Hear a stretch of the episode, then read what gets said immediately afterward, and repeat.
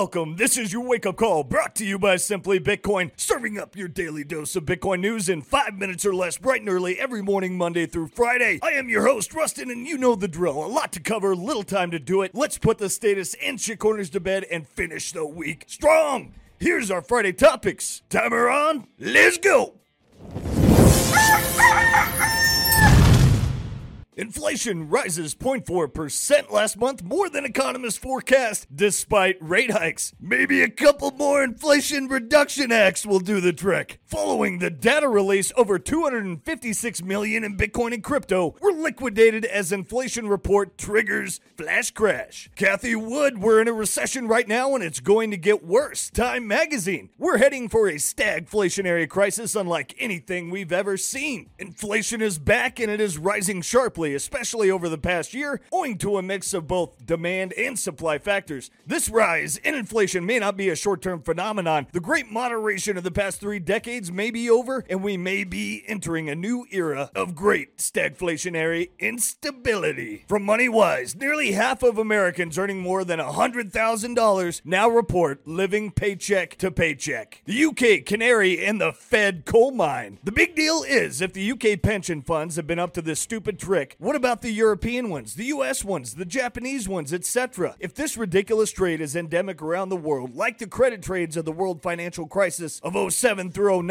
then this is the start of a big one. 2008 was corporate and mortgage debt. This is sovereign debt. Sovereign debt is the 880 pound gorilla riding the elephant in the room. Tiny avalanches make small avalanches make big avalanches. While it doesn't have to happen, contagion is a monstrous risk that all investors have to watch for. If the UK is just the canary, then the market will go into freefall. Swiss National Bank makes another large draw on Fed swap line. The SNB on Wednesday drew 6.27 billion in US currency for a 7-day term at an annualized rate of 3.33%. A week earlier, it drew 3.1 billion at the same term and rate. The two transactions were larger than any of the draws the SNB made during the spring of 2020, when it and other central banks tapped the Fed for billions of dollars during the global market panic that erupted in the early days of the coronavirus pandemic. From Reuters, China's central bank governor says policy measures will be stepped up to boost the economy. MIT professor says there's a 1 in 6 chance of nuclear war. Quote, many people have asked me what I think the odds are of an imminent major US Russia nuclear war. The MIT physics professor Max Tegmark wrote on the blog Less Wrong. My current estimate is about the same as losing in Russian roulette. 1 in 6. Crypto broker NYDIG lays off one third of staff in effort to narrow focus. Company executives informed employees affected by the job cuts, which numbered around 110 on September 22nd. Employees were told the firm was seeking to trim expenses and narrow its focus to more promising businesses, the people said. Coinbase commences partnership with Signature Bank to provide real-time settlement via Signet. Coinbase Exchange has integrated with Signature Bank's Signet platform, a revolutionary blockchain-based digital payments platform, to provide a real-time settlement and payment rail for their institutional clients. Through this enhanced relationship, Coinbase's exchange clients can utilize Signet to fund and settle their Coinbase accounts in real time. Mining hardware startup raises 13 million as it develops new liquid-cooled ASIC. Fabric Systems has raised 13 million dollars in a seed round from investors such as Bitcoin miner TeraWulf and Skype co-founder Jaan Tallinn's fund Metaplanet. The startup claims that it is developing a liquid cooling ASIC Bitcoin miner that will achieve an energy efficiency of 20 watts per terahash, significantly lower than most models currently available. Crypto mining firm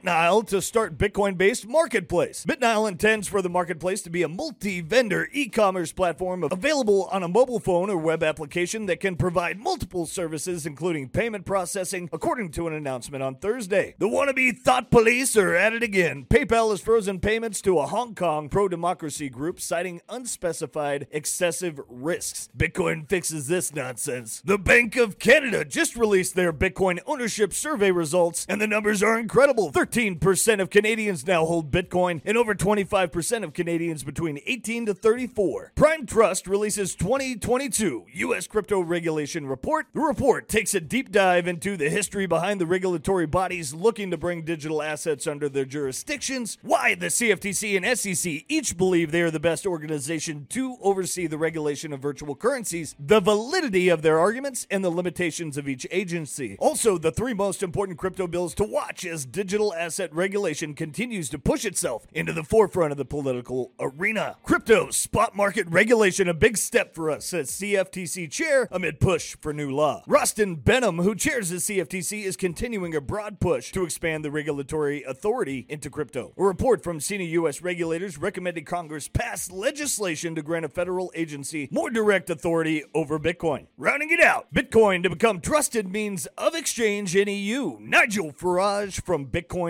Amsterdam. Quote, the disease of money, inflation is now back in the system, which I remember from being a younger person. This history of inflation is once it sets in, it's there for longer than anyone could imagine. Farage said that eventually he realized that Bitcoin's appeal is linked to its fixed supply. Quote, so the appeal of Bitcoin was rather like the gold standard appeal. There's a set number, it can't be inflated away. Apart from his discovery of Bitcoin and its features, Farage also gave his opinions on how the future may play out in terms of Bitcoin adoption in Europe. According to Farage, events in the US are also influenced by things that happen in Europe. He explained that, quote, what happens in America first happens here too. There's going to be a very, very big change here over the next two, three years, and Bitcoin will become a trusted means of exchange.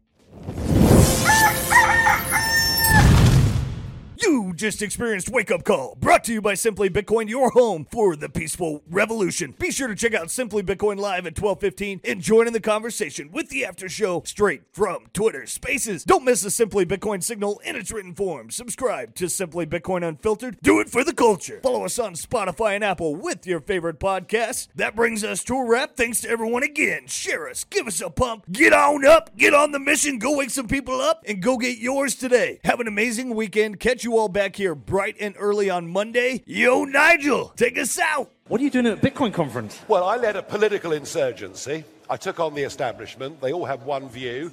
I had a very different view. I was written off as being mad, bad, dangerous, and they were the nicer words. And what I think is happening with Bitcoin is we're seeing a similar type of insurgency. This is an economic insurgency, and it's being driven and led by people who are worried about the sheer size, scale of big government. And hey, they want to be free, they want to be independent, masters of their own destiny. So for me, it's a perfectly natural place to be.